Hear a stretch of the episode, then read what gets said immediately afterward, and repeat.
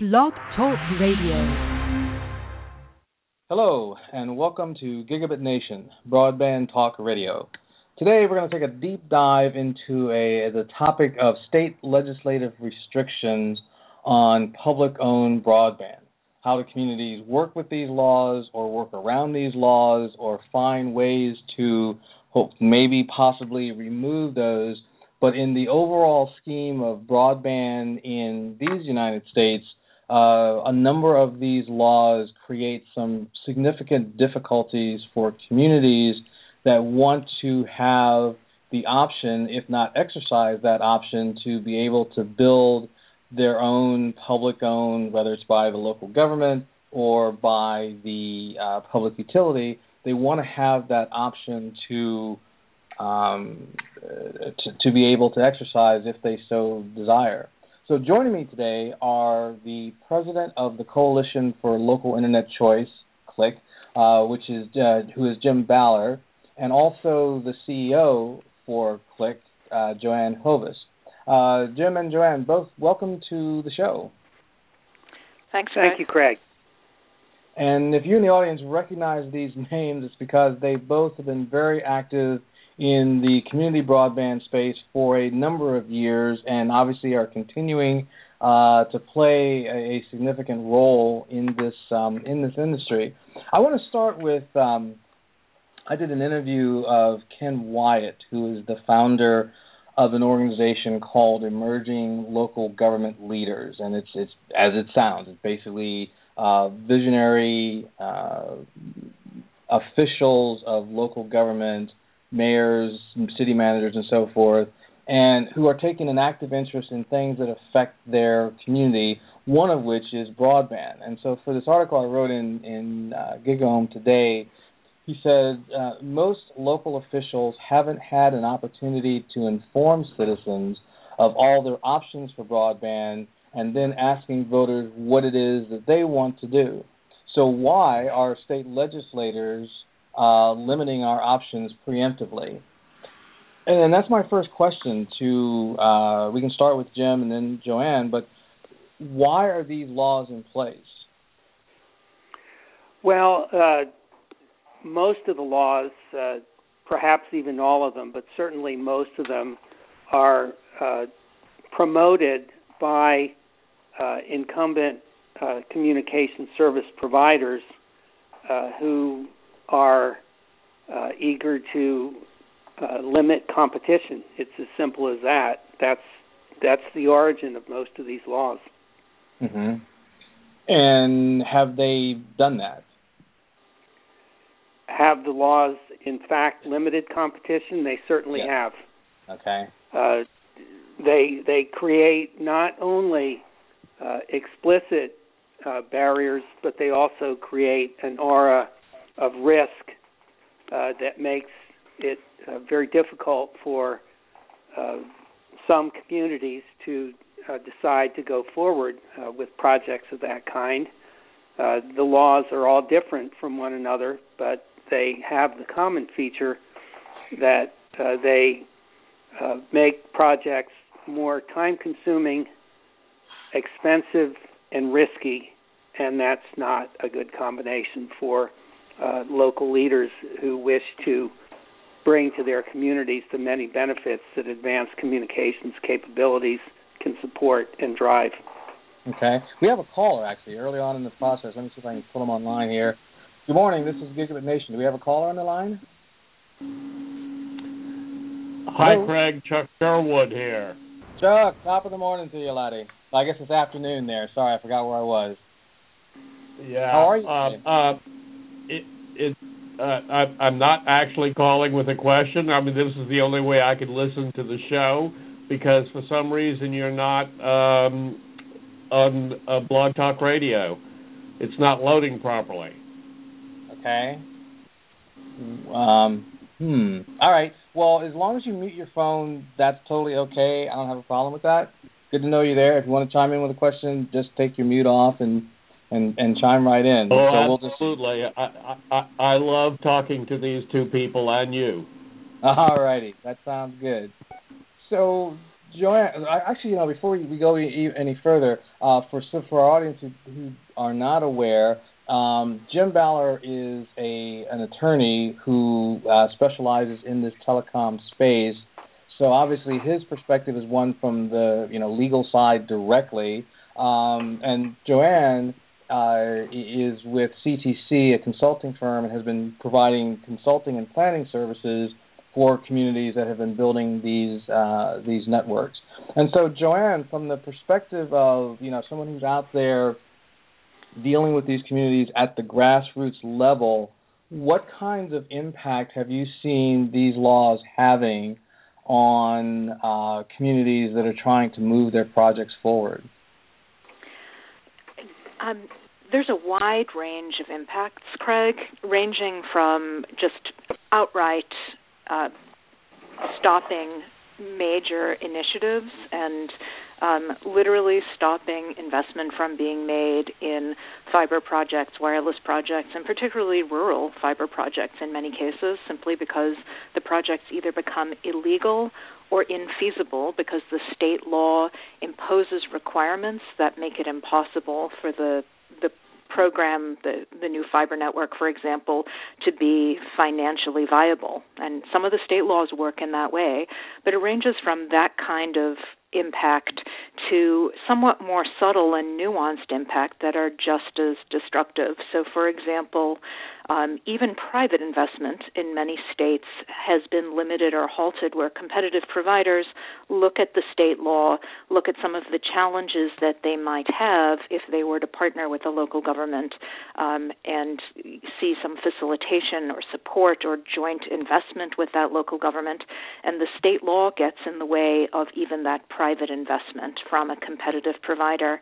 And so I echo the point that Jim made a few minutes ago about these laws being very much about stopping competition. They have the very unfortunate impact of stopping both private and public investment and stopping new networks from emerging in lots of different ways, some of them really obvious and overt, and some much more subtle.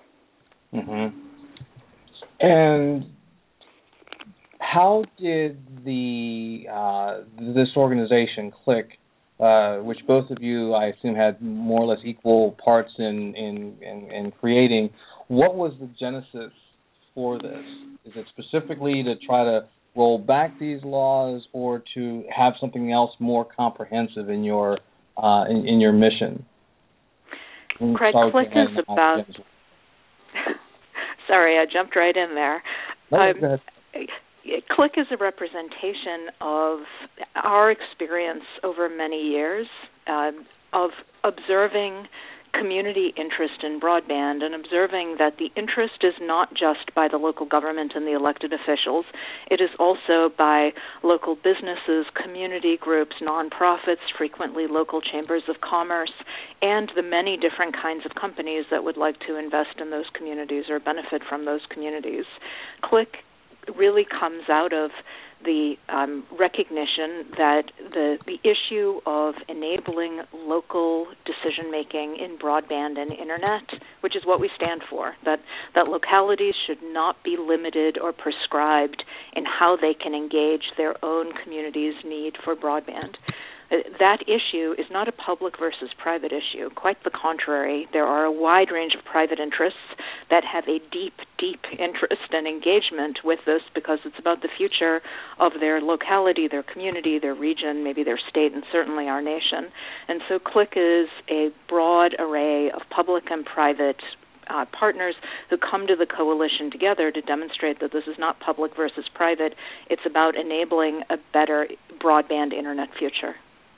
Mm-hmm. And Craig, let me add a few things uh, to that, if I might. Sure, um, go ahead. It's not even uh, centric uh, around communications as such. What we focus on are the kinds of things that are really important to communities economic development, educational opportunity, public safety, access to uh, modern health care smart transportation, urban revitalization, all of these things are traditional functions of communities. And communications is advanced communications capabilities are a platform and driver of progress in each of these areas all at the same time over the same infrastructure.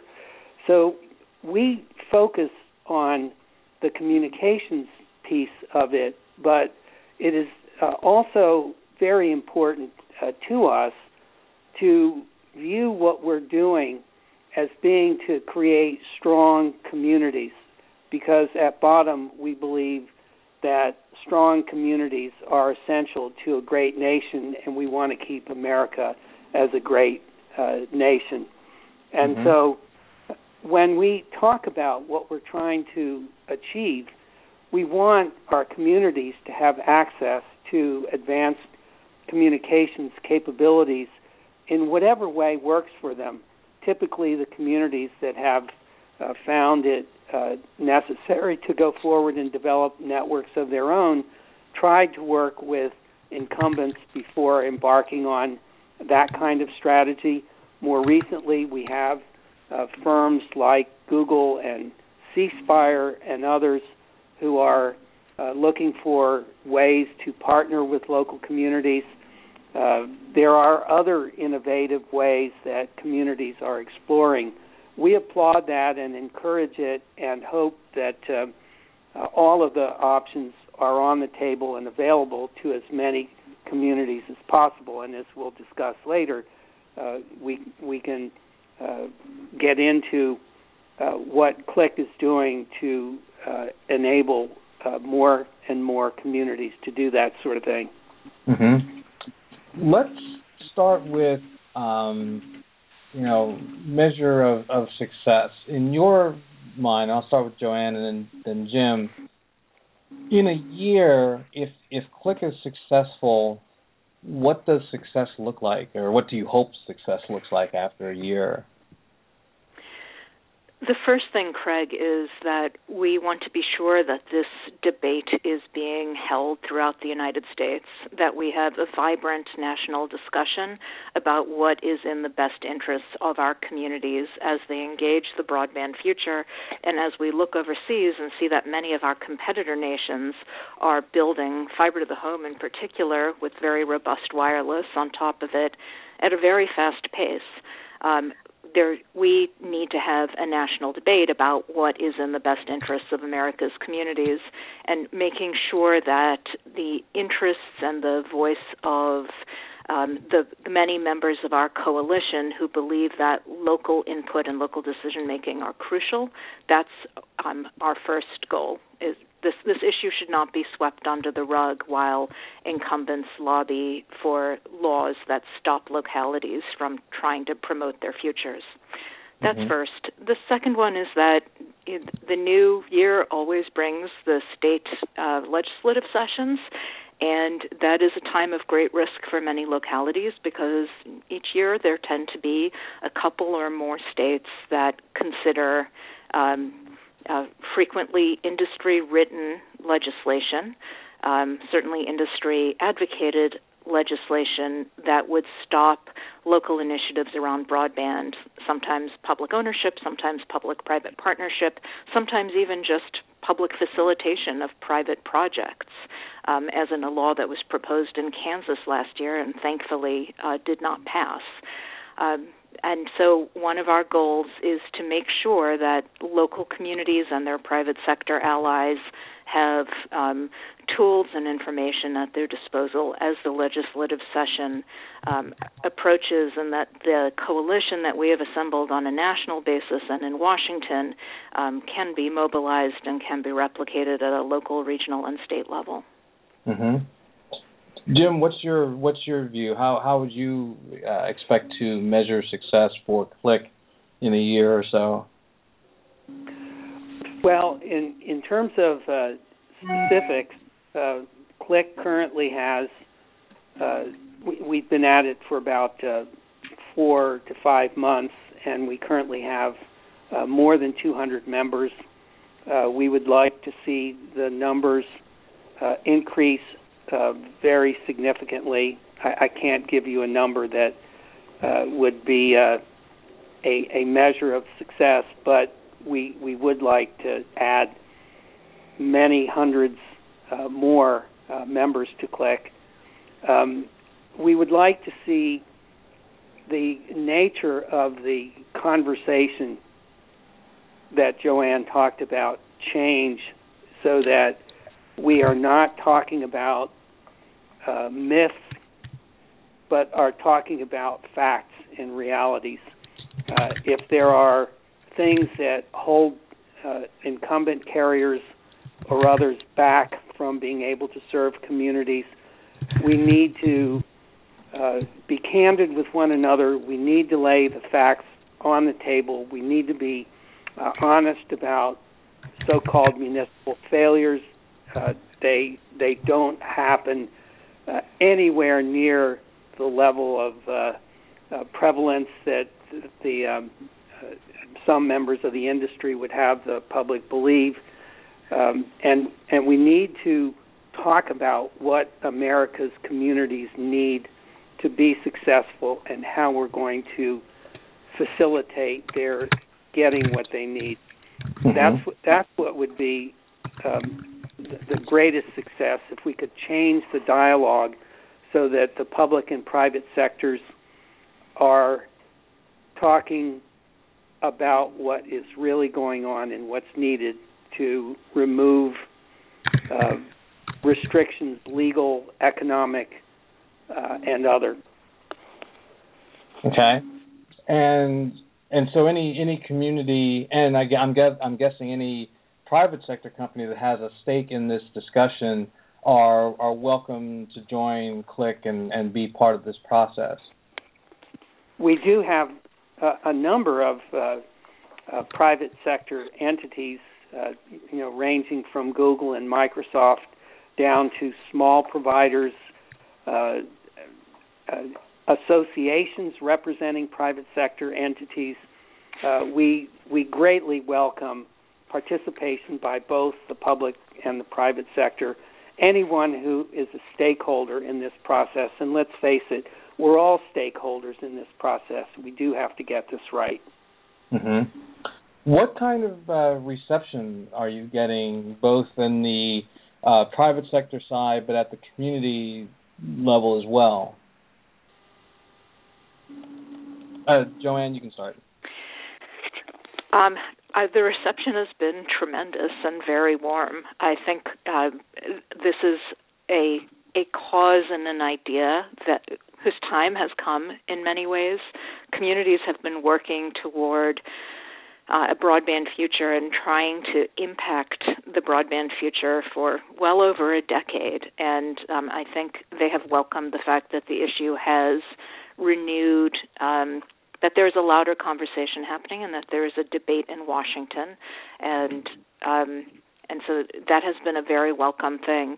And then I think on the private sector side too, there this has been welcomed by so many of our allies who I think understand that we don't have a big broadband future if we don't have communities involved that there's going to be need to be significant effort and investment at the local level um, we we felt very welcome to answer your question, uh, Craig, and um, and welcome the participation of anyone who has a stake in this. I, I hope you'll check out uh, CLIC and and our materials.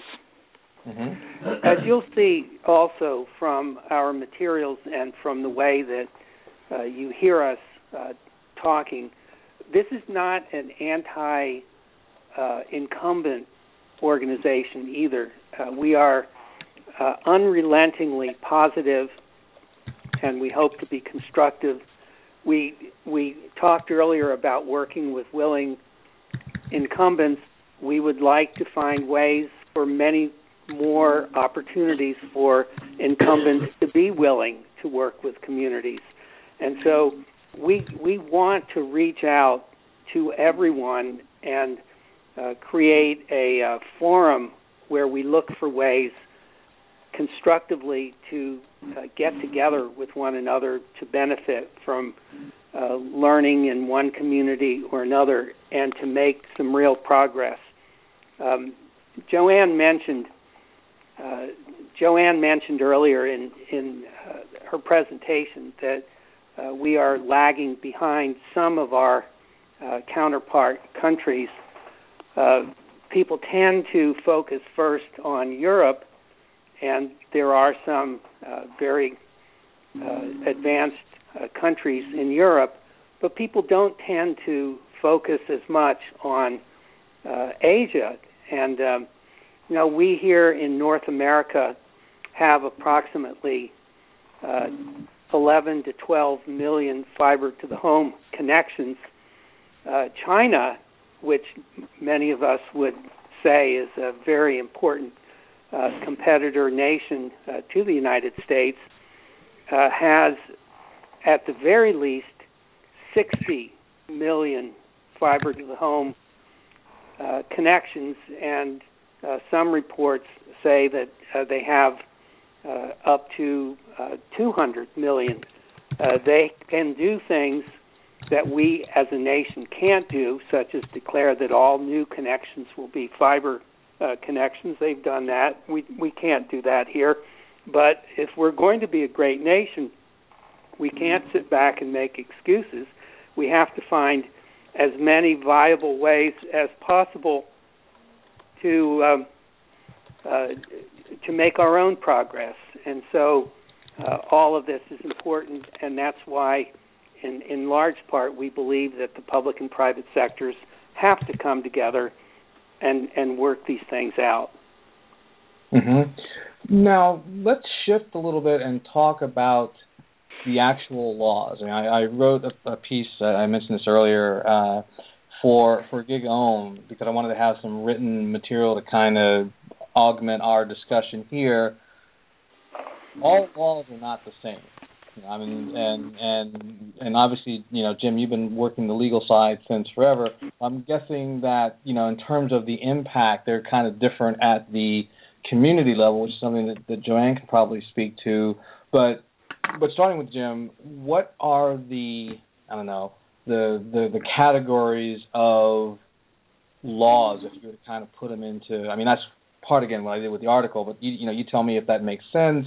You know what you see as the, the, the categories of laws and and what their impact is. Okay. Well, um, some laws are uh, flat out prohibitions of certain kinds of services. Um, some laws uh, provide for uh, processes and procedures that are themselves uh, greatly burdensome and time consuming and are not applicable to the private sector. Uh, and we talked a little bit earlier about how that kind of law works.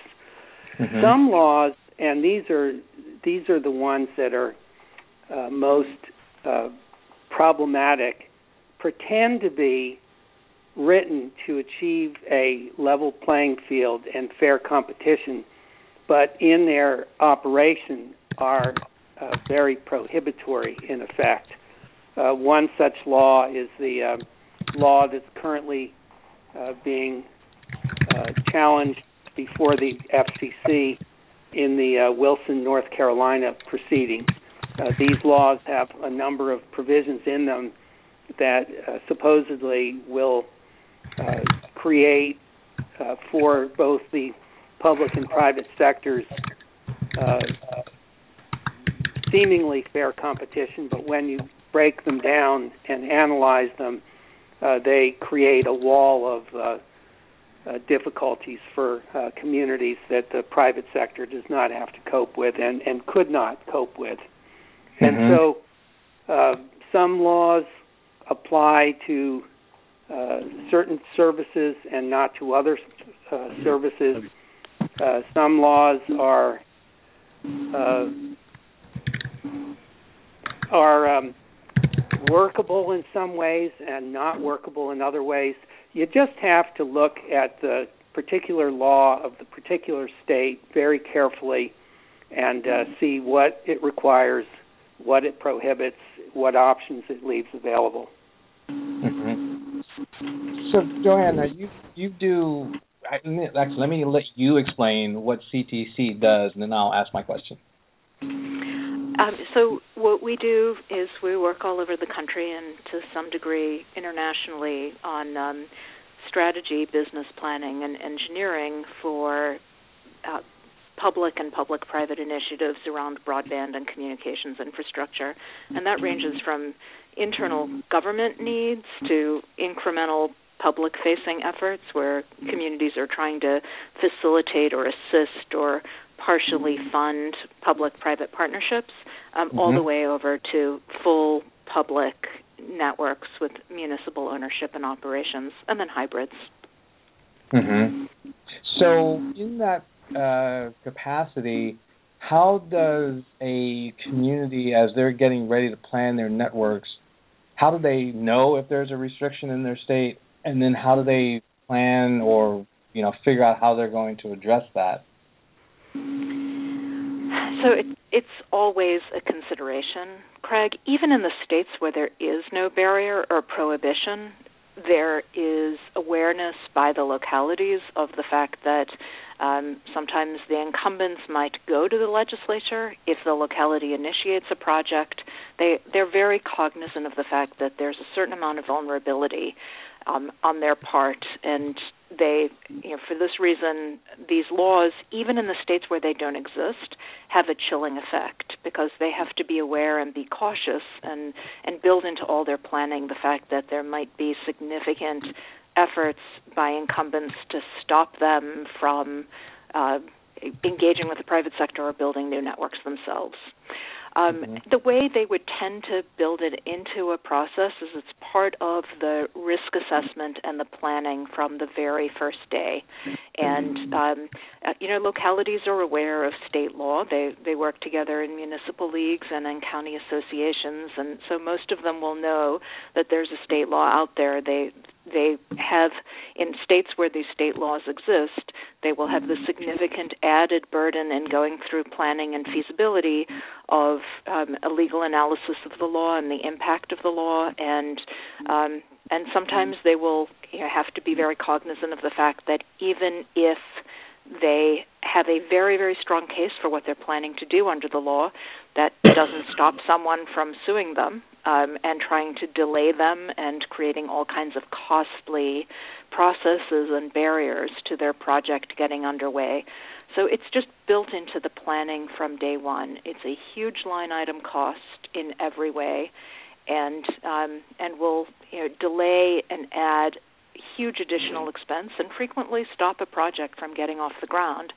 Now, mm-hmm. I should say this is in addition to the very prudent natural risk assessment that a community will do anyway because communities are not quick to undertake major projects. They are deliberative by nature. They they go through process and they go through procurement and they go through all kinds of efforts um, and different kinds of approvals before they undertake any project. So there's risk assessment and analysis and feasibility analysis that is underway in any event.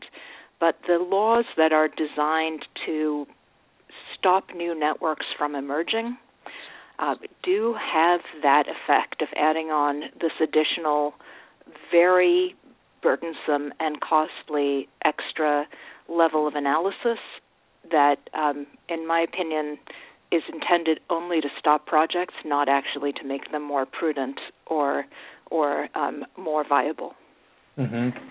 Now, Jim, isn't um, an additional uh, I don't know burden, uh, which is basically the time and people issue, is that you need to have a certain type of legal expertise on board, and the smaller the town, the more difficult it is to even find uh, that kind of expertise, right? And then, and, and, and in addition to that, um, I, I forgot. I think it was South Carolina. I was talking to some folks there who said that you know all the firms that have that expertise are already working for the incumbents, so you know we're just you know just doubly burdened with this process.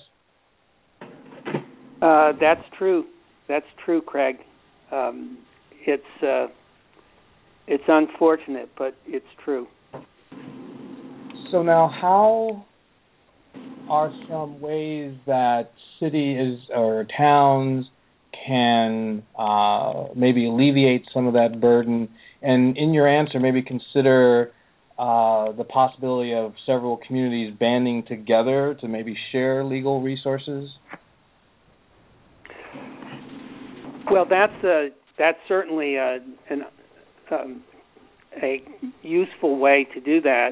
Uh, there are also in most states uh, organizations that uh, represent um, municipal interests, county interests. Um, there are uh, regional and in some cases state chapters of uh, NATOA. Uh, that's the, for those who don't know, the National Association of Telecommunications Officers and Advisors, and, and their regional entities that uh, understand these issues. Um, there are uh, there are, I think, as most people who have these uh, issues will find, uh, attorneys and um, uh, uh local officials in states where uh, there have been experiences of this kind in the past who are willing uh, to share their knowledge and experiences. And um, uh, and we're here too. Uh, I would much rather spend my time working on particular projects and uh, getting uh, networks up and running and successful. But um, uh, if people need support, uh, that's that's something that our firm and a handful of other firms can give. Mm-hmm. And looking at, um, it'd probably be good to maybe talk about a couple of, of state processes that are that are out, not state processes, um, processes that are necessary to meet and address certain issues. Like, for example, in um, Washington, theirs is a fairly straightforward. Uh, public utilities have uh, a restriction uh, communities could get around that restriction. It doesn't take a lot other than I mean I'm sort of I'm the marketing guy, right? So I say it doesn't take a lot, but it seems a fairly you know straightforward process. And it also seems that there are several communities that or states that fall into that category. If a community does X and X is generally you know fairly well stated, then they can have broadband. So like you see the situation in Colorado you know, if you pass a referendum, uh, you can get your authority back and you can now pers- um, proceed with your broadband activities.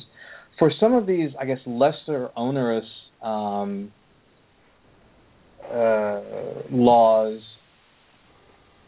do you feel that these are manageable and should states or communities try to overturn those or just kind of accept those and work through the process?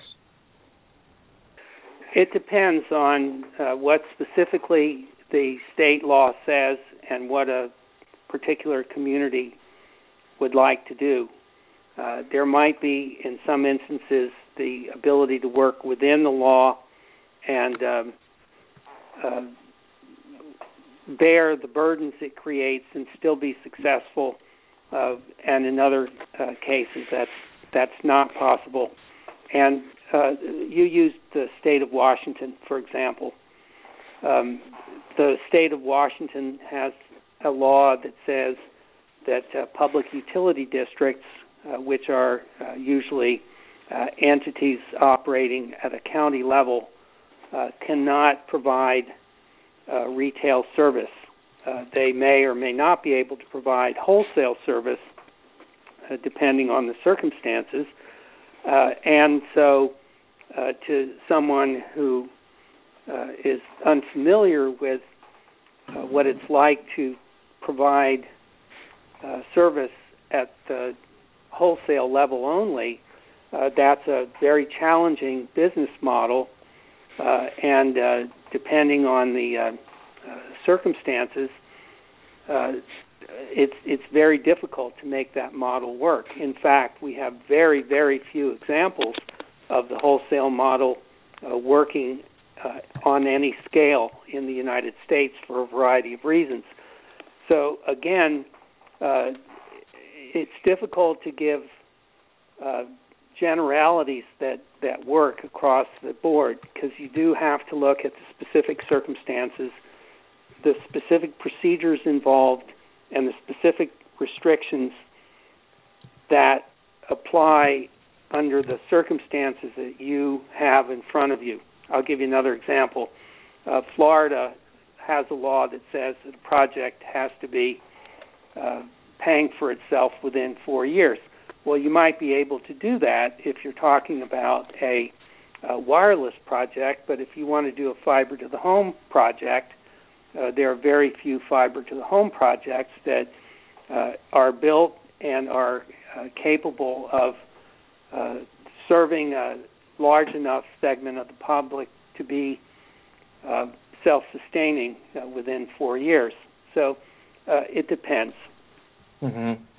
I can add to that also, just yes. from on the Florida side, as someone who writes business plans and looks at the business elements for this, fiber mm-hmm. to the home projects on the private sector side are never self-sustaining in four years. These are long-term investments. Um, fiber is usually depreciated on a 20 to 30 year basis, and the equipment is depreciated on a 7 to 10 year basis. And the idea that a network has to achieve certain kinds kinds of very artificial metrics um, in four years is a hidden way of saying that the network is being set up to never meet those net those metrics and to fail. Mm-hmm. And that's what we mean when we say that some of these laws in sort of subtle ways are really very insidious. It might sound when you first hear it like this is a really reasonable thing to require, but it's not required of the private sector and for a community that wants to meet its own needs to put these kinds of financial burdens and these really artificial carefully crafted ways of trying to undercut the project from day one to put those mm-hmm. in place is essentially just a subtle way of saying communities you may not build for your broadband future sit back and wait and see if somebody else namely the incumbent, will do it for you. It also has that impact, Craig, by the way, in the case of private investment. So, where competitors want to partner with communities, many of these laws have that impact. You mentioned Colorado, which is another case where people say, well, it's a pretty reasonable law. They have to go to a referendum and vote to restore their authority. But what has happened in Colorado and the reason why so many communities, one reason why so many communities in Colorado have now put referenda on the ballot is that, and this has been publicly discussed in the trade press, Google apparently considered investing pretty extensively in a couple of cities in Colorado. Those cities made it onto Google's very, very short list, and Google decided that the state law that requires this referendum before there would be before even a public private partnership is possible was a burden that they didn't want to face. Google's all about trying to reduce burdens and barriers, not undertake new ones. So mm-hmm. the localities now, after the fact, having had no control before that, having lost out on this great opportunity for private investment in fiber to the home, the localities are now going back and trying to fix a problem that was created by the state legislature, perhaps unknowingly, but created nonetheless. And in that way, that law, which would appear to be so reasonable, actually cost the state of Colorado a whole lot of great opportunity and great private investment. And the businesses of Colorado should be pretty concerned and unhappy about that because they lost out on all mm-hmm. of that new. Hello? Do we just lose Joanne? I'm here. Oh, okay, all right. So, in terms of, um, you know, we we talked about there there are procedural there's like a procedural strategy you need to develop as you plan the network to adjust for the laws that may exist in your state or the possibility that laws may come into being in your state. Um, what about the sort of straightforward task of just trying to get some of these laws uh, rescinded? Which I'm, are we talking the impossible? Are we talking, you know, the possible with people rolling up their sleeves? I mean, how do you see that uh, potential for that happening? I guess we'll start with Jim because you know obviously all of the laws in, in, in detail.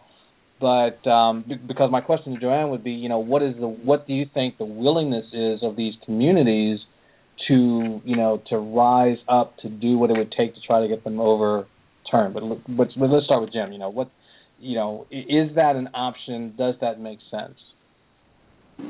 Well, we've seen in a couple of instances that uh, positive uh, legislation has happened, uh, but once a uh, barrier has been enacted, it has been uh, very difficult to uh, remove them.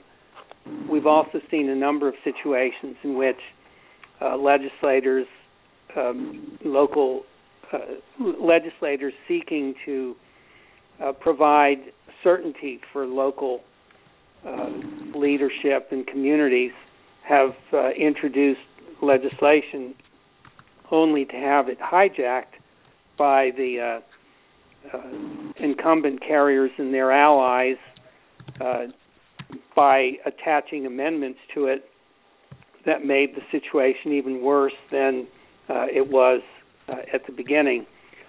What's at stake in in these legislative campaigns is that it's extremely difficult for state legislators who um, come to their state capital for uh, four or five months uh, to legislate. They they typically see a couple thousand or more bills. Uh, they have to maintain uh, their uh, ongoing jobs because you can't be a full-time state legislator in most states. Uh, it's difficult for them to understand what's really at issue in all of the laws that they see, and so uh, we have a, an educational uh, challenge. Uh, that's part of uh, CLIC's mission to uh, help create the tools to help legislators better understand what the issues are uh, what's between the lines and between the words and, and that sort of thing. So, um, are are the prospects great for uh, rolling back state laws? I think they're better now than they were a year ago. I think that uh, CLIC and other organizations, uh, ally organizations, are uh, working to uh, create more and better tools uh, to help this discussion go forward.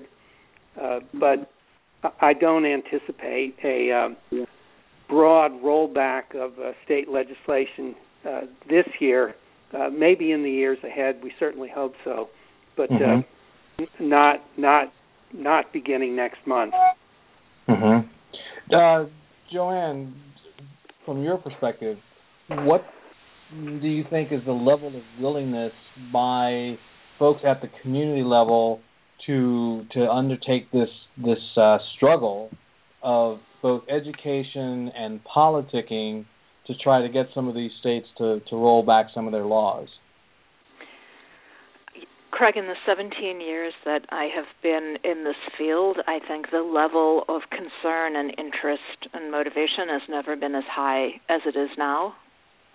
Localities have been engaged in broadband and pushing toward a broadband future for at least a decade and a half. and going back to the mid 90s when many localities built some of the first fiber networks to schools and libraries and public safety and um, started working on digital inclusion and um, digital literacy programs and so on. There's been an enormous effort at the local level that as time passes, I think it increasingly becomes more evident to localities and to local elected officials that this is really the infrastructure of the future, as Jim likes to say, the electricity of the 21st century. And um, and that is highly motivational because when the stakes are quite that high, when we're talking about the the platform over which our economy increasingly moves, and needing that platform to be as big and broad as possible to be able to compete, those are pretty high stakes, and that means that local communities have a, a strong incentive to get engaged, and if they're being held back from uh, building that platform either themselves or with private partners, uh, to build toward the future in which that is the electricity they require, they're they're going to be very motivated. So mm-hmm. I everywhere I travel and I'm almost constantly on the road all over the country, I I see the level of interest is at a level well it's it's higher than I've ever seen it before and I I get constant communications as I know Jim and our many other allies do from people at the local government level, but also just residents. Like this morning, I got an email from someone in Phoenix saying, uh, "I'm really concerned about this. This is incredibly important. What can I do?" I, and found me on the internet. This is there is a grassroots understanding of the concerns. There's a business and corporate understanding of the concerns, and then certainly local government. And if all of those entities partner together and build coalitions the way we have tried to do with CLIC at the national level, they will be a much stronger force for advocating for local choice in internet. Mm-hmm. Um, I'd like to get both of your takes on a uh, conversation I had with. Um, the city manager of of uh, a city, a town in um, New Mexico, and basically New Mexico used to have a prohibition on co-ops being able to run networks, and uh, that went away. And how, or, or, one of the elements that was described to me in terms of how uh, Kit Carson, I believe it's Kit Carson Utility, um, was was successful was they became political allies with the legislature legislators, right? So it wasn't just about um, as as the guy described it, it wasn't just about coming and making a demand and asking for something from the legislators. Those folks went in and figured out what were uh, the various legislators, you know, pet projects, their primary interests, and so forth and so on, and where possible, the the uh, co-op would basically marshal their customers, their troops, as an ally in these um, uh, legislative agendas, if you will. But what it resulted was they were then able, after about a year or two of doing this, to influence the rescinding of the law. Uh, and I'll start with with um, you know Jim. You know, is this something that that uh, communities should consider proactively as they either try to you know prevent new laws or get rid of the existing ones. And then Joanna, again, like to kind of get your sense of you know is, is there a willingness of communities to to go to that level, or at least find some stakeholders who will you know take on that role. So Jim, what do you think? Well. Um, I, I find that interesting. I would note that cooperatives and their members are members of the private sector, and I, I frankly would need to know more about what you were uh, referring to. Uh, on an abstract level, I find it difficult to uh, conceive of how uh, public officials can do what I think you're describing uh, because uh, they have limited responsibilities as public officials and can't support a broad range of uh, other kinds of positions that legislators might be uh, interested in. Uh, but but let me just pause there and uh, hand it over to Joanne for your reaction.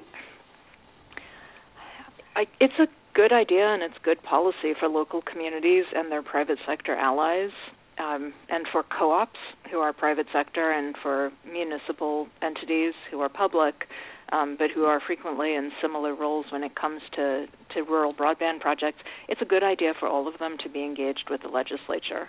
So I, I don't know the specifics of what happened in New Mexico either, but I would say that for local communities and the companies in those communities that care about their broadband future to tell the legislature in your state that this is important and that you want to be sure that your community can engage and use its assets in all the ways that it sees fit. Um, that's a that's a great idea. And then there are states where there are legislatures who already very much understand this and are very supportive and are right there with their local communities and in fact who are themselves looking for ways to partner with local communities in trying to get rural broadband built out. State of New York is one that comes to mind. Um, Massachusetts is another. New Mexico has been supportive in a bunch of ways. California has been very forward thinking. Um, Illinois. There are many states. That's just off the top of my head in about 30 seconds. So lots of state legislatures um, understand why local engagement is incredibly important and and we should be communicating to the others why that is the case and it's at risk of their own states that they yes. they tie the hands of their own communities uh, Craig let me ask something uh, oh. perhaps um, when I said that local officials have a limited uh, range of uh, things that they can support, let's let's turn back to what we were saying earlier about what advanced communications capabilities uh, can support. We're talking about economic development and job creation and educational opportunity and all the things that I listed before. Those topics um, probably have dimensions that, in one way or another, can fit with something a legislator is interested in. Uh, some legislators have particular passions for um, assisting certain kinds of uh, their population, and I would bet that it would not take a great deal of creativity uh, to find ways in which communities free to develop or find public private sector partnerships uh, will be able to support activities of that kind. Yes, uh, Joanne, and you are absolutely right that engaging the um, uh, state legislatures is an important thing to do, and part of what we are uh, trying to do through CLIC and our allied organizations is to create the tools, the, the handouts, the analyses, the articles, and whatever that help make the case uh, for why advanced communications networks can be so useful in so many ways across the board. Mm-hmm. Well, let me actually add. I, I've, I, while you guys were talking, I pulled up my um, interview notes for uh, for Kit Carson.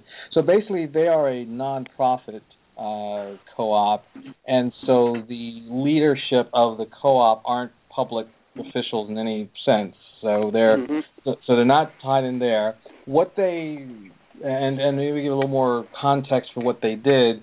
Um, they identified a number of economic development projects to pursue. Uh, Kit Carson Electric, they were to get behind and support. And after achieving a couple of victories, local victories on the economic development front, they then went to legislators and said, you know, we're working in similar areas. We're trying to achieve similar things, and you know, then picking out maybe some of the specific projects of particular legislators and saying we'll throw our support, you know, our constituents, our customers' support behind this project. And we've got this track record of being successful locally. We can help you be successful. And so, you know, it's all very above board. I mean, at least as, as I'm looking at or, or, or, you know, referring to this guy's notes, you know, it's all a fairly above board exercise in, you know, as Jim mentioned, you know, finding economic development uh, wins and then using those to say to legislators, look, you guys are, you know, involved with, interested in, you know, relying on having some economic development wins, we'll help you get those wins. And so, in, in essence, becoming uh, part of the landscape in the same way that lobbyists for the incumbents are part of the landscape. You know, they're there to educate and inform and to help and you know open doors where possible. And so that that's the nature of their you know their action. It took a while, but you know, in the end they got what they wanted. Okay. So anyway, it's you know I I I, I sort of throw these things out as you know here's one thing or one strategy that one community or one entity has been successful in, I think what everyone else needs to do is look at well, can I take some lessons from that? Can I take some elements of that, combine it with some elements of someone else's strategy, and come up with something that's effective for you know my community in this county and in this you know particular state, which I would mm-hmm. assume is you know is, is the kinds of things that you know CLIC encourages you know by by presenting people and gathering information for them with the hopes that they will, uh, you know, communities will look at that and go, well, I can take a little bit of this and a little bit of that, and I can create my own recipe for success, if I can use that analogy. Craig, that's a great point, and you know I should say you're exactly right that that's exactly what CLIC wants to encourage and enable, and um, we will actually shortly be announcing some convening um, where we will welcome communities and private entities who have an interest in in our national broadband future um, to come together where we'll be talking about strategies around building local and regional and state coalitions along the lines mm-hmm. of the the national coalition that CLIC represents because um, the building that coalition and demonstrating that both public and private have a stake in local internet choice is a big part of what it's going to take to win this battle to free up localities to engage in their broadband future the way they want to. Um, so we will certainly help and facilitate with that. And, and as Jim said, there are a number of other organizations who are allies and friends and do many um, uh, things that are complementary to we to what we do, including um, the uh, Next Century Cities Group and the Institute for Local Self Reliance, and many of the advocacy groups in the states and in Washington that are constantly advocating for local decision making around these issues. Mm-hmm. So we've got about four minutes left, and I'd like each of you to take about a minute and a half to give maybe two things that communities can do in the beginning of the upcoming year to try to mitigate the impact of, of some of these laws. Now, and I'll start with Jim. Well, uh,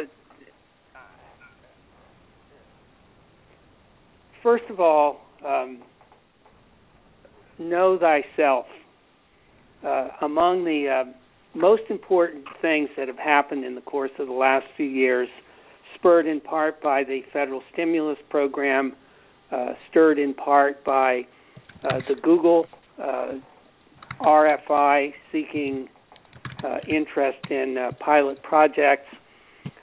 communities across the country uh, learned about themselves, their strengths, their weaknesses. They thought about what they could do if they had access uh, to affordable, advanced communications capabilities, and uh, uh a great many of them found uh, a, a lot of things that they could do better. And so, one of the things that communities can do is to focus on their strengths and weaknesses and resources and needs and uh, determine for themselves uh, what their stake in a positive outcome is.